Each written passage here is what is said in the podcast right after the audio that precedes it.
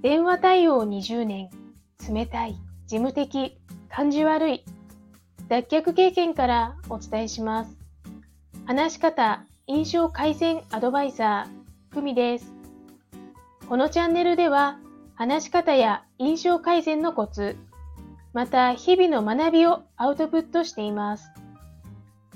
今日は番外編。婚活が1年以内に終わる人の特徴です。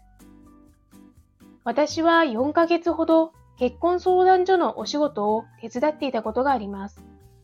間近で現役の婚活アドバイザーのカウンセリングを耳にしたり、3冊の婚活本から学んだりしたことをご紹介します。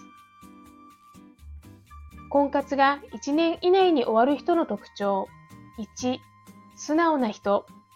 2、自分の市場価値を受け入れ、行動に移せる人。3、他人からどう見られているかの視点がある人。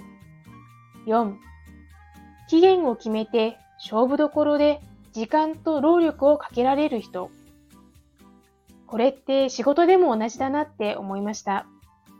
仕事ができる人の特徴と言い換えても差し支えないですよね。